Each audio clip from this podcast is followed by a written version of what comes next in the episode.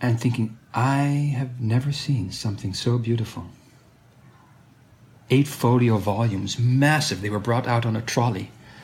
Uh, since then, many trolleys have been brought to my desk of rare book reading rooms around the world. But never, never was I just immediately in love with, yeah, what was it? It was just a book, it was a work of art.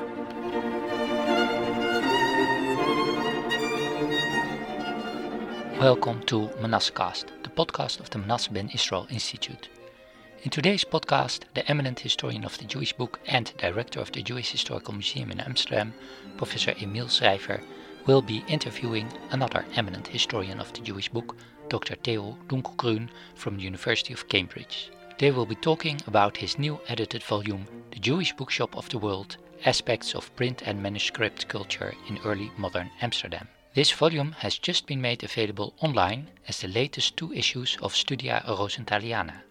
As such, this podcast also marks the festive relaunch of this renowned journal of the history, culture, and heritage of the Jews in the Netherlands as an open access journal. That means that from now on, the journal and this special issue will be freely accessible on the internet. Professor Schrijver and Dr. Dunkelgroen will be talking about the history of the journal, the significance of Amsterdam as the center of Hebrew printing, their fascination for Jewish books, the future of the field of Jewish book history, and on much more.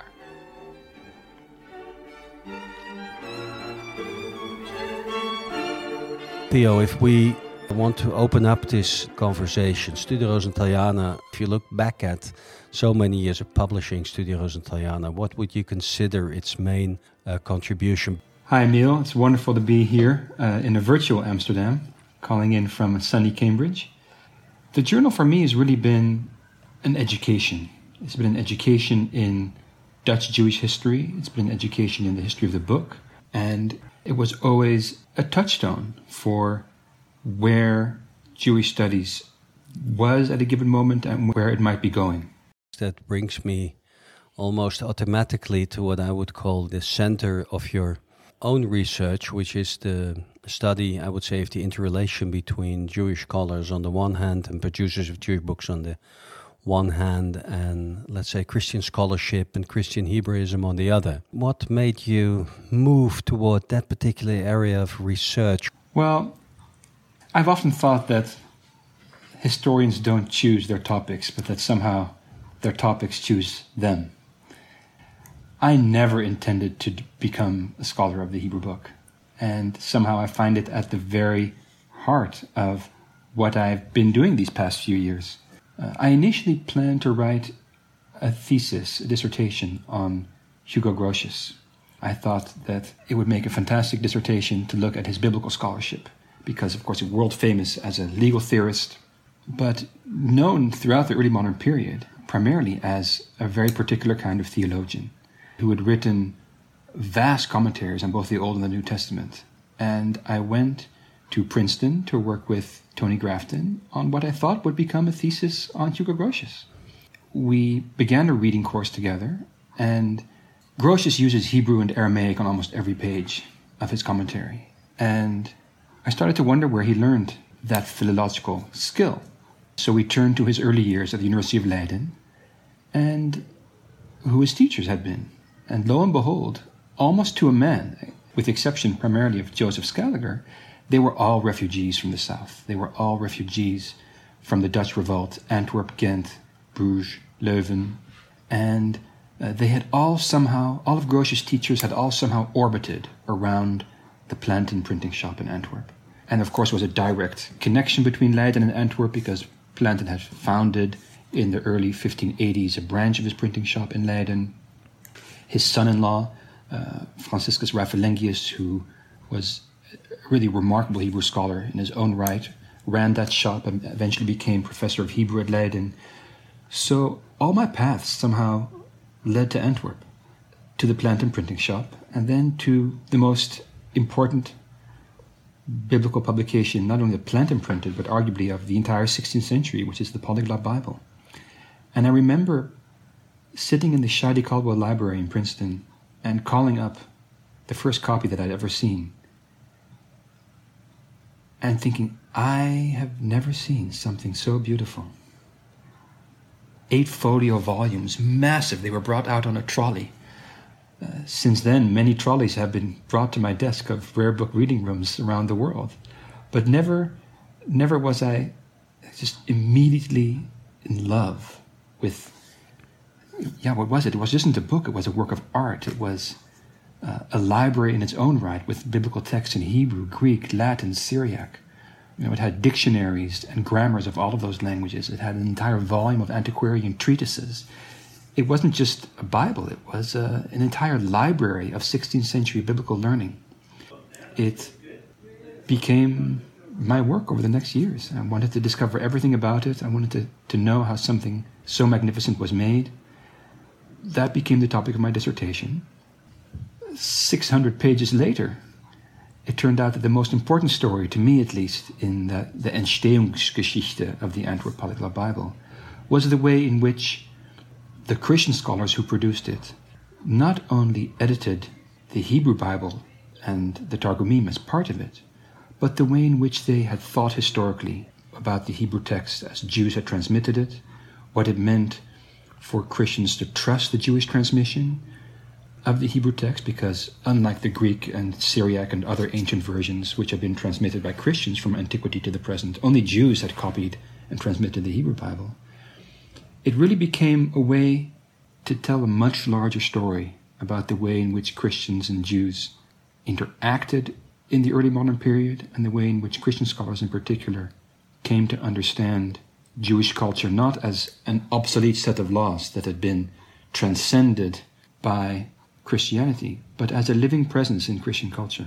I, I like to teach, but I've never checked whether, I'm not sure whether I really believe in what I teach. I like to describe the development of, of Hebrew printing as a continuum, let's say from the Venetian center of the early 16th century towards Antwerp and its, let's say, second half of the 16th century, early 17th century uh, center through Franciscus Raphelengius, the son in law of, of Christopher Plantin, towards Leiden.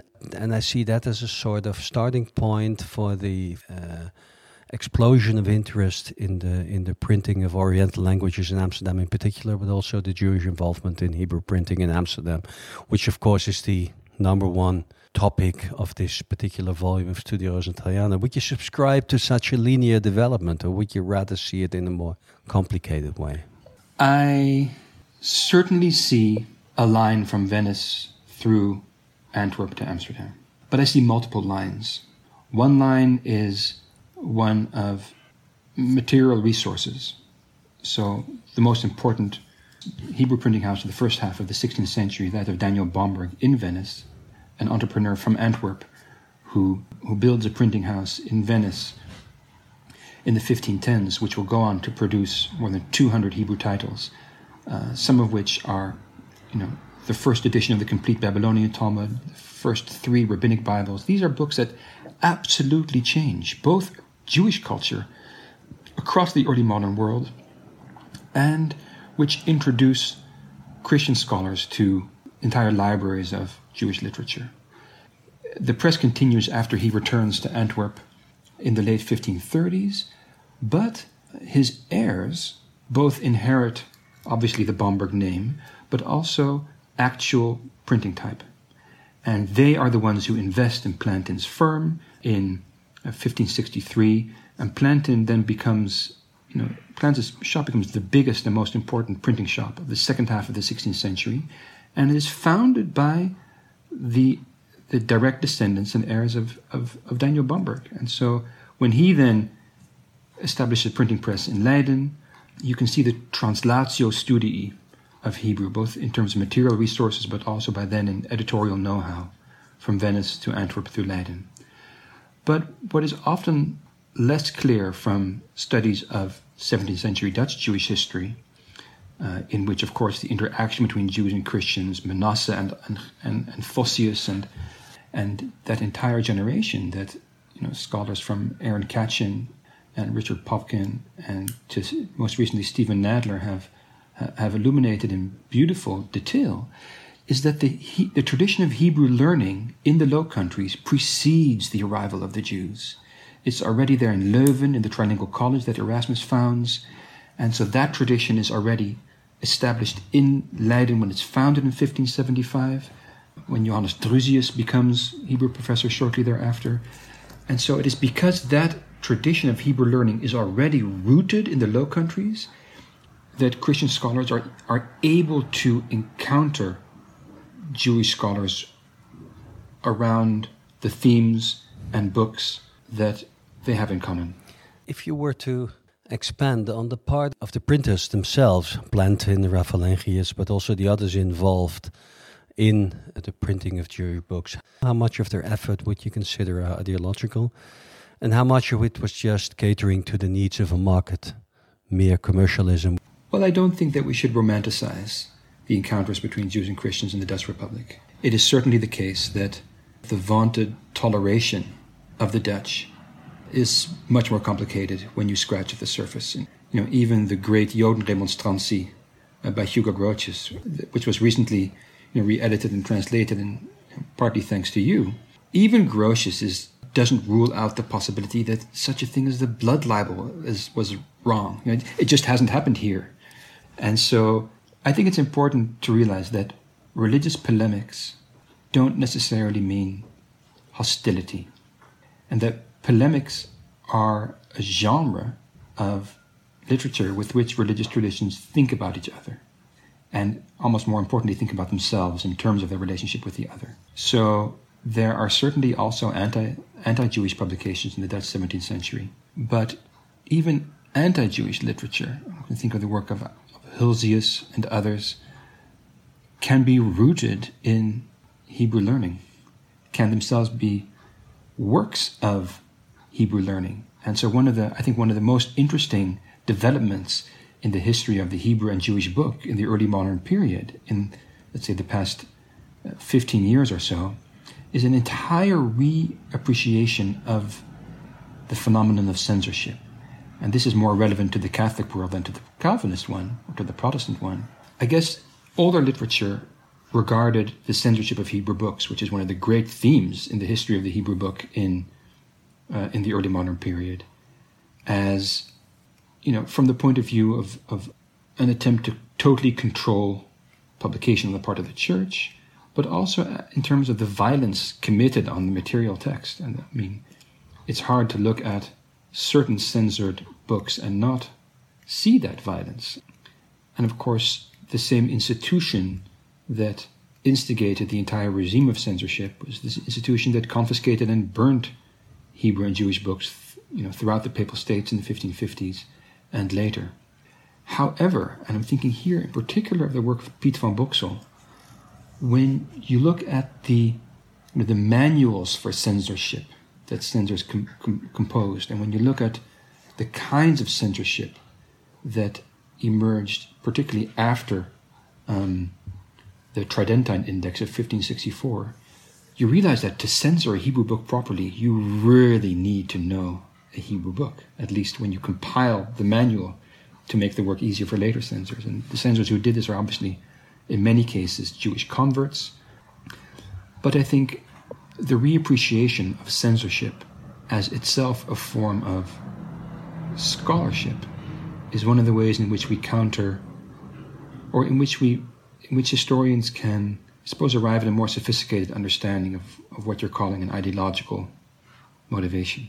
Okay, that, said, uh, Amsterdam, of course, has cherished at least its own reputation as a safe haven for free thinking, if not free speech, freedom of press. Um, let, let's try and dive into your own volume, the volume that we're now discussing and that this conversation is supposed to mark. Uh, what what is what is the I, I typically I like to to to tell the history of the of Jewish book production in Amsterdam as a sort of a pars pro toto for the larger larger field of Jewish book history. And I claim that many of the phenomena that that modern researchers of books study can actually be encountered in the tradition of Jewish book, book production in Amsterdam. To what extent does the current issue of Studia Rosenthaliana reflect that, let's say, thought of mine? May not be a thought of yours. I'm very sympathetic to that idea. I mean, it's incontrovertible that because it is the you know the most important center, not just for Hebrew printing, but in many cases also for the book trade, the Hebrew book trade, that you can tell a history of the early modern Hebrew book as seen through Amsterdam, and that will be a very rich and fine-grained, full-blown history that touches on the entire world. And, and which article in, in your volume is the best illustration of that? I think that Amsterdam's role as the most important center, I say from the 1650, from 1650 to about 1800, of printing and trade in Hebrew and Jewish books is by now a commonplace in the scholarly literature. But the problem with commonplaces is that they're not alive with individuals and individual books, individual cases. And it's not that any particular article of the of the nine articles in this issue addresses that particular question. It's that together they bring the commonplace to life with all these new figures and new books and new stories.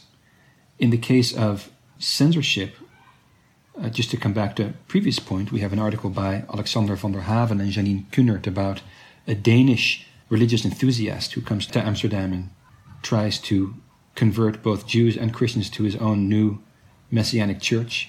And even though his pamphlets aren't censored prior to their publication, he is locked up for life and eventually exiled, and his printers are uh, severely punished. And so I think that article you know, serves as a word of caution against the kind of the lofty reputation for toleration that we continue to hold dear, but that research like this should caution us not to universalize.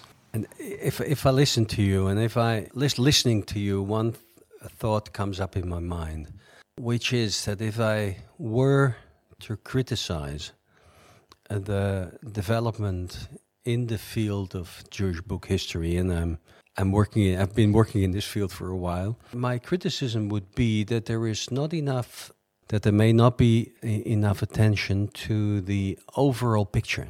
So there is a strong tendency within our field to concentrate on individual cases, to consider these individual cases as unique appearances, whereas when you look at the broader picture, it's actually part of a much larger phenomenon. And the let's say the generic approach, the generalistic approach to the field seems to be lacking at times. Would you agree with that?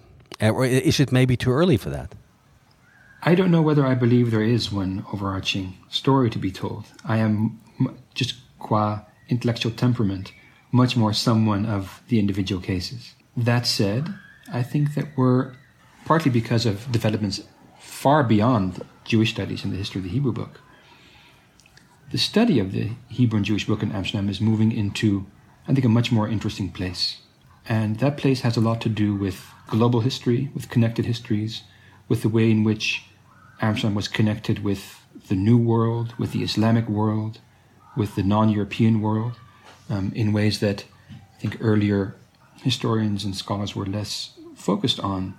Part of it has to do with the way in which kind of the monumental bibliographical projects of the 19th and 20th century were still framed in nationalistic terms. I mean, you asked me earlier about continuities between Venice and the Low Countries. I understand why Leo Fuks and Renate Fuks Mansfeld, in their really monumental study of Hebrew typography in, in the northern Netherlands chose that geographical limitation. But historically, it, it makes less sense to me. It would, make, it would have made more sense to talk about the Hebrew tradition in the Low Countries from Leuven and from, from Thierry Martens, you know, the first printer of Hebrew in the Low Country, to Franeker. And not to project the kind of nationalistic history of the late 19th and early 20th century, which separates the Netherlands and Belgium so radically, a separation which you know which is taken over by by bibliographies. Now, I think a big a big step came with the work of Adri Offenberg and Harm den Boer on Iberian printing, precisely because the Western Sephardic diaspora was, as Jonathan Israel has told us, one of the great one of the first great global communities. It makes the community at the heart of the history of the Hebrew book in the Dutch Republic eminently conducive for the, kind, for the kind of global history that we have only now begun to tell about the history of the book. Okay, that, that, that's so that's a real. But is, is that true also of the uh, of the? Uh, I mean, it's, it's, a very interesting thought, and um, I think I can I, I, agree with you largely. At the same time, one of the first things that pops up in my mind when you present it like this is this may well be true for the. Uh, let's say early Sephardic printers, and for those Sephardic printers of Amsterdam who started to publish in Spanish and a little bit in Portuguese rather than, than in Hebrew. But this is also true of the Hebrew printing press with what one may perhaps even call its, following David Ruderman, uh, almost a second explosion of Jewish knowledge in the, in the Netherlands, southern and northern. Which i have I've always wondered, and I'm just not sure. I mean, there were the same printers, but can we put all of that uh, as they say in Dutch, on one pile. Can we consider that a unity, or is it perhaps rather true for printing in Spanish and Portuguese, largely in Spanish, and for the Hebrew, we should perhaps look eastwards towards the Germanic lands, for example?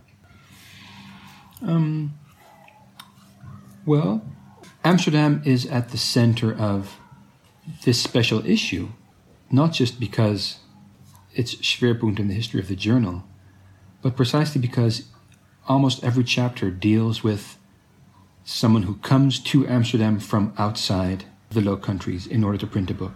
And they come from Algiers, they come from London, they come from Fulda, they come from Carpentras, uh, they come from Chevron.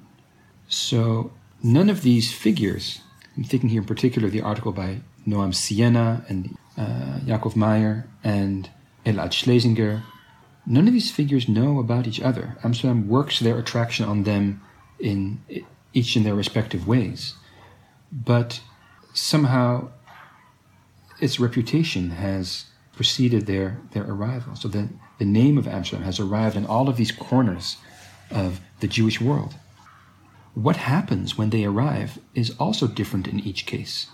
And when, in the case of Yaakov Meyer's article about Elijah of Fulda, the first Ashkenazi, Ashkenazi scholar to write a commentary on the Palestinian Talmud in the early modern period. You know, he has to deal with Chacham Tzvi, he has to deal with the figures of great authority in the Ashkenazi community in particular. When a scholar like Mordechai Tama in Oded Cohen's article arrives in Amsterdam, it's an entirely different dynamic between a Levantine Arabophone Jew uh, from Ottoman Palestine and the you know, extremely cultured Lusophone community of Amsterdam Sephardim. And you know, on the one hand, he feels immense attraction to their institutions of learning, the Eitz Chaim Library, of course, which you know, was a unique phenomenon throughout the, the, the Jewish world. On the other hand, the Portuguese Jews realized that this traveler from Hebron had something invaluable, which was Arabic. And uh, there was a manuscript that belonged to the Sasportas family that indeed the elder Jacob Sasportas had brought from Algiers to Amsterdam a century earlier, which contained a responsa of the Rambam, Maimonides, which had never been published before. And this was a, this was a very complex heirloom because, on the one hand, uh, it was a connection to, to the North, North African world from which the Sasportas family had come. And on the other, and the family had transmitted the manuscript, but not the Arabic literacy needed to read it. And so, you know, while this Palestinian Jew was fascinated by the, you know, the high culture of uh, the learned circles of, of the Portuguese community, his own Arabic, native Arabic, became this invaluable key that unlocked this manuscript. And, you know, and he translates this collection into Hebrew and it really becomes a really important Hebrew edition of the early 18th century. And, and that said, the, the support, Sasportas manuscript brings me to one of my own favorite research topics, which is the continuation of the production of handwritten sources of manuscript alongside the production of books printed by Jews in general. So the I think that one of the big, I would say, misconceptions in the presentation of Jewish book history is really the idea that the production of manuscripts and the and also the transmission of Jewish knowledge through manuscript halted with the or came to a stop with the development of printing. To what extent does the current volume of Studia Rosenthaliana represent that coexistence of printing, which is obviously just in, in size of mere numbers way more prominent, but that coexistence of printed books and manuscripts on the one hand, and also that you mentioned Sasportas already. Maybe there are other instances that particular appreciation of a handwritten source, I would say, almost over a printed source. That's a really interesting, interesting question. I mean, you've done really amazing work on not so much the continuation, but almost the rebirth and the reflourishing of manuscript culture, particularly in the 18th century. You work on Trebitsch and other scribes, and that plays into this volume certainly. It's not one of the main themes, I would say, but there are at least three articles that deal, three of the nine, that deal with manuscript culture explicitly. One is, of course, the opening article, which is by Eliezer Baumgarten and Uri Safrai, uh, which is about Kabbalistic manuscripts, really in half a dozen manuscripts from, from the Vatican to Moscow that they study, and through which they kind of reconstruct the ways in which Moshe Zakut, Moses Zacuto, uh, remained connected to Amsterdam throughout his life. And you know, one of the themes in uh, flourishing studies of early modern Jewish esotericism is precisely the study of of manuscripts and why certain manuscripts weren't published, why, the, why, te- why texts were kept in manuscript and never printed. So that article sets the importance of manuscript culture in, let's say, Kabbalistic circles of the early half of the 17th century in a new light. We have a wonderful article by Ronnie Cohen about an adolescent scribe, an apprentice scribe in the early 18th century, a 14 year old who wrote a booklet for Purim, which is in the Bibliotheca Rosenthaliana, and kind of practices his scribal skills uh, by recording letters that he sends to his parents. Really touching collection of ego documents, but which also shed light on, on how one became a scribe in 18th century Amsterdam. A really interesting microhistory uh, of a particular aspect of the history of the Hebrew book about which we know very little. There's an amazing article by Noam Sienna who discovered in the Beinecke Library in Yale the manuscript exemplar from which the Sefer Atashbetz was printed. Collection of response. Uh, yeah, really, really important 18th century collection of response. And he not only shows how this very manuscript was brought, preserved in North Africa, um, and then brought f- from Algiers by a merchant scholar to Amsterdam, but he also kind of identifies in the margins of this manuscript Hebrew annotations, both by this Algerian Jewish merchant and scholar, but also by Menachem Amelander, who is working in the printing shop where this important West Yiddish author, chronicler, historian, but also works in the printing shop where Sefer Tashbetz is, is printed. He kind of reconstructs this relationship a working relationship between these men in the making of this book. Well, Noam Sienna is interesting that you mentioned him. He is, for me, one of the examples of my conviction by now that there is a future for the field of Jewish book history. That said, is there such a thing as Jewish book history? Is the tendency among Jewish scholars to separate the history of Jewish books from the general book history, a field which now, or subfield, which now even has its own journal, or a couple of its own journals, is that tendency to separate that field from the general field fully justified, at all justified, or justified? I think the short answer is yes, but that's not a very sophisticated answer. It is undeniably the case that Hebrew book and Jewish book describe two different things, and that some of the most important Hebrew books of the early modern period are printed by non Jews, and that some of the most important Jewish books of the early modern period are not in Hebrew at all. And the common denominator of Hebrew script or Hebrew characters, while bibliographically sensible, doesn't lend much depth to a historical phenomenon. I think to me it makes sense to speak of cultures of the Hebrew and Jewish book, and to simply say as one term, Hebrew and Jewish books. I don't mean this as, as a cop out. I simply mean that these historical phenomena are connected in countless ways. And a good starting point is a you know, by now classic article by Jacob Dweck, simply titled What is a Jewish Book? And I refer you know, all my listeners to that. Interestingly, we called the Encyclopedia of Jewish Book cultures of which you to, with which you were connected from the very uh, beginning. we call it the, the, the, Jewish book cultures, and I really like your idea of separating Hebrew and Jewish, and it solves in a way the problem that you will always have. Not every Hebrew book is Jewish, not every Jewish book is Hebrew. But the truth is also that I think that we will never find a real solution to that problem. We have to deal with what we can work with. But if we take this on a on a slightly uh, somewhat more abstract level, if we look at the developments within our field of Jewish book history, which you now consider a field. Do you think that we take enough notice of the developments in what one can then call the field of non Jewish book history? I think that we have a tendency to continue to concentrate on, on description, to continue to concentrate on individual cases, uh, to deal with such topics as, let's say, the paratext and, and the importance of that, and a couple of other big issues in the field of, of book history in general. But do we take the intricacies of the Jewish book into consideration enough? Um, I think that a large part of what has made the history of the Hebrew and Jewish book such an interesting and flourishing field in the past 20 years or so are precisely those places where scholars working on them have been reading outside their fields.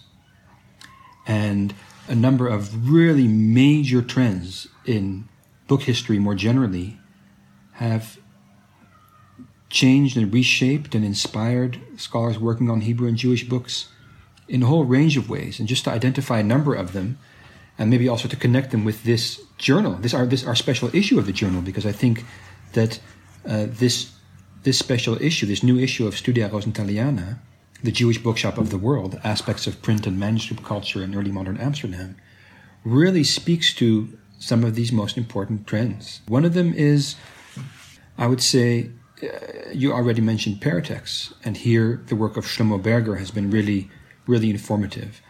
Almost all of the articles in this issue deal with paratexts of one kind or another, and do so in, I think, a new, conceptually sophisticated way that wouldn't have been the case a generation ago.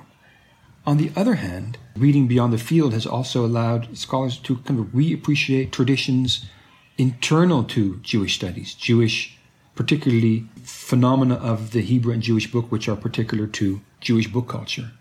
One example, uh, which recurs in a number of articles, particularly in, I'm thinking here of Yaakov Meyer's reconstruction of really entire chapter of the of most of what we know about the life of Elijah Fulda from the paratext to his two books, um, the Frankfurt and Amsterdam editions of uh, commentaries on the Palestinian Talmud, are haskamot, so approbations. And of course, scholars of the book in early modern Europe have written on approbations from a whole range of phenomena. And yet, the haskama is and is not an approbatio. It can be studied in terms of book history more generally, but at the same time, it has to be understood as a particular genre of Jewish literature. In fact, Yaakov Meyer shows that you know, Elijah Fulda asked Chacham Tzvi to write a Haskama for his edition, and Chacham Tzvi goes on to use it for an entirely different purpose, in addition to the simple Haskama. Uh, so that's that's kind of one trend. Another is the material text. I think the, the material turn in book history has been incredibly important, not just for the early modern period, but uh, I think it, it informs you know, Emmanuel Tov's work on the scribal practices of the Dead Sea Scrolls. It certainly informs kind of some of the mo- really most interesting and important work on medieval codicology and paleography in the past, say, 20 years. I'm thinking in particular the work of Judith Olszowy-Schlanger here. And thinking about the material text also becomes a really important part of early modern Hebrew book history. Just to mention again, Noam Sienna's uh, you know, treatment of this manuscript, which passes from Algiers to Amsterdam, uh, and how it allows him to reconstruct the editorial history of, a, of, of, this important collection of responsa of the Sefer Tashbetz. I think another another important trend is a visual turn. Scholars are really thinking about the visualization of knowledge. There is a recent collection of essays edited by Marcia Kupfer, Adam Cohen, and Yossi Chajes called The Visualization of Knowledge in Medieval and Early Modern Europe, which includes a chapter by David Stern um, setting ways in which strategies for knowledge visualization in Hebrew books against other medieval and early modern cultures of the book. There's a forthcoming collection called Impagination, uh, edited by Kevin Chang, Glenn Most, and Tony Grafton, in which I have a chapter on the a visual history of the Hebrew Bible. which compares cultures of the book from Japan to the Latin West. And so, let's see, the organization of knowledge is a really important kind of new paradigm through which scholars are thinking about book production in the early modern period, in particular thanks to the work of Anne Blair. Cultures of reading is a really important kind of sub subfield of, of Hebrew and Jewish book history, not just reading practices and practice of annotation, but also collection and library history. Joseph Kaplan and Avri Bar-Levav and most recently Josh Teplitsky are all doing really interesting work on library history uh, and practices of collection. And of course, provenance. Provenance is a major, major way in which the material history of the book connects with social histories of collecting. And finally, of course, digital humanities are changing the way in which we practice book history across languages and traditions. To think of the kind of the Footprints project in tracing Hebrew and Jewish books across uh, early modern and modern periods, uh, the Ketiv project by the National Library of Israel, or the Manuscripta Biblia Hebraica project for medieval biblical manuscripts that Elodie Attia runs from Aix-en-Provence, uh, are all ways in which technical and methodological trends in book history more generally are enriching how we study the history of the Hebrew and Jewish book. So, so, that's sad. I think this is a wonderful conclusion of our discussion. I have uh, my last question would actually be: How does this all this inform our upcoming issue of Studia Rosenthaliana, and on why should everybody subscribe to this issue of Studia Rosenthaliana and to the future of the journal? What I think this issue does, and I'm really proud of the way in which it does it, is these articles all combine real expertise with primary sources and really thrilling new archival and bibliographical discoveries with sophisticated methodological scholarly approaches that situate each of their histories of a particular Hebrew book or manuscript or author in early modern European and indeed non European history more generally. So, for instance, manuscript culture, as we discussed, plays into the Kabbalistic manuscripts of, of Eliezer Baumgarten and Uri Safrai's chapter on Moshe Zacuto and Ronnie Cohen's chapter on, uh, on our adolescent uh, apprentice scribe in the 18th century. Questions of the visualization of knowledge uh, play into the way in which uh, Elijah Afulda's commentaries on the Palestinian Talmud uh, changed the way the the Yerushalmi layout uh, appeared ever since in many ways. Um, and question of the organization of knowledge play into the way in which Elad Schlesinger's article shows the way in which Amsterdam editions and commentaries on the Shulchan Aruch in the late 17th and early 18th century contributed to the immense success of Joseph Caro's code questions of provenance are at the heart of Martina Mampieri's article on the library of Isaiah Sonne, and questions of libraries and collecting and practices of actual collecting, but also conceiving of the Jewish library as a total whole, you know, are at the heart of Ahuvia Goren's article on you know, the Portuguese Jewish learned circles of the mid 18th century. In your own really beautiful chapter on the history of the Jewish book, Jewish book history in the Cambridge History of Judaism, the early modern volume edited by Jonathan Karp and, and Sutcliffe, you point to the way in which one of the great next topics in, in the history of the Hebrew and Jewish book are ephemera. And ephemera are, uh, are, you know, are also an important part of, uh, of this issue um, and uh, play into the way in which you know, scholars of the history of the book in the Low Countries in general are reappreciating that phenomenon. I'm thinking here of Andrew Pettegree and Arthur der Weduwen, who've, you know, who show that I think more than 80% of uh, of books printed in the in the, the, Dutch Republic in the 17th century consisted of only one or two pages. It's a huge amount, you know, and these are editions which were you know basically printed to be read and then discarded. This actually brings me the idea of ephemera brings me to probably the last thing that I would really want to point out before we close off the uh, the discussion, which is the dedication that you have to our uh, that of, of, this particular issue to Shlomo Berger. Uh, Shlomo Berger and myself were the late Shlomo Berger. Shlomo Berger and myself were responsible for Studia Rosenthaliana for many years before we uh, decided to uh, not publish it for a couple of years. And one of the ideas that never materialized, the ideas that we developed together, was a special issue on the uh, topic of ephemera uh, in in mm. history, the Jewish book.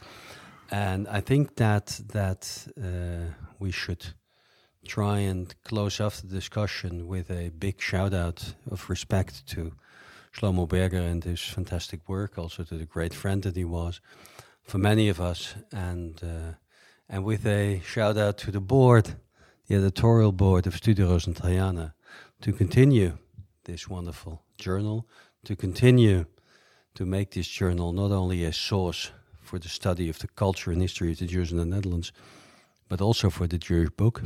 Yeah. The last word is yours. Why do we need this volume?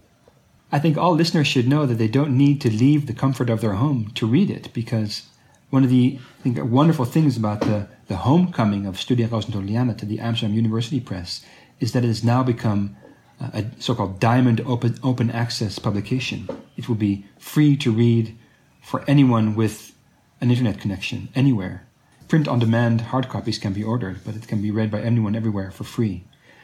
I think it's also wonderful that the kind of this homecoming and relaunch of the journal is dedicated to the history of the book because it really goes to the to the heart of the tradition of the journal itself. The journal, which is named for one of the most important collections of Hebrew and Jewish books of the 19th century, which was founded in a library, and in which so much of the pioneering scholarship on the Hebrew and Jewish book appeared. And I think here also the work of the late Adri Offenberg, your own teacher, whose catalogue of incunabula of the Rosenthaliana Library was serialized in the 1970s in this journal, but which also represented a turning point because it was one of these moments where bibliographical principles from beyond the Jewish book began to be applied to Jewish, you know, and to Hebrew incunabula. And so the Studia Rosenthaliana has long been, I think, a laboratory for new directions in the history of the Hebrew and Jewish book. And I think with this special issue, not only is the journal relaunched in a new and inspiring way, but it also remains true to that, I think, magnificent tradition that was with it from the beginning.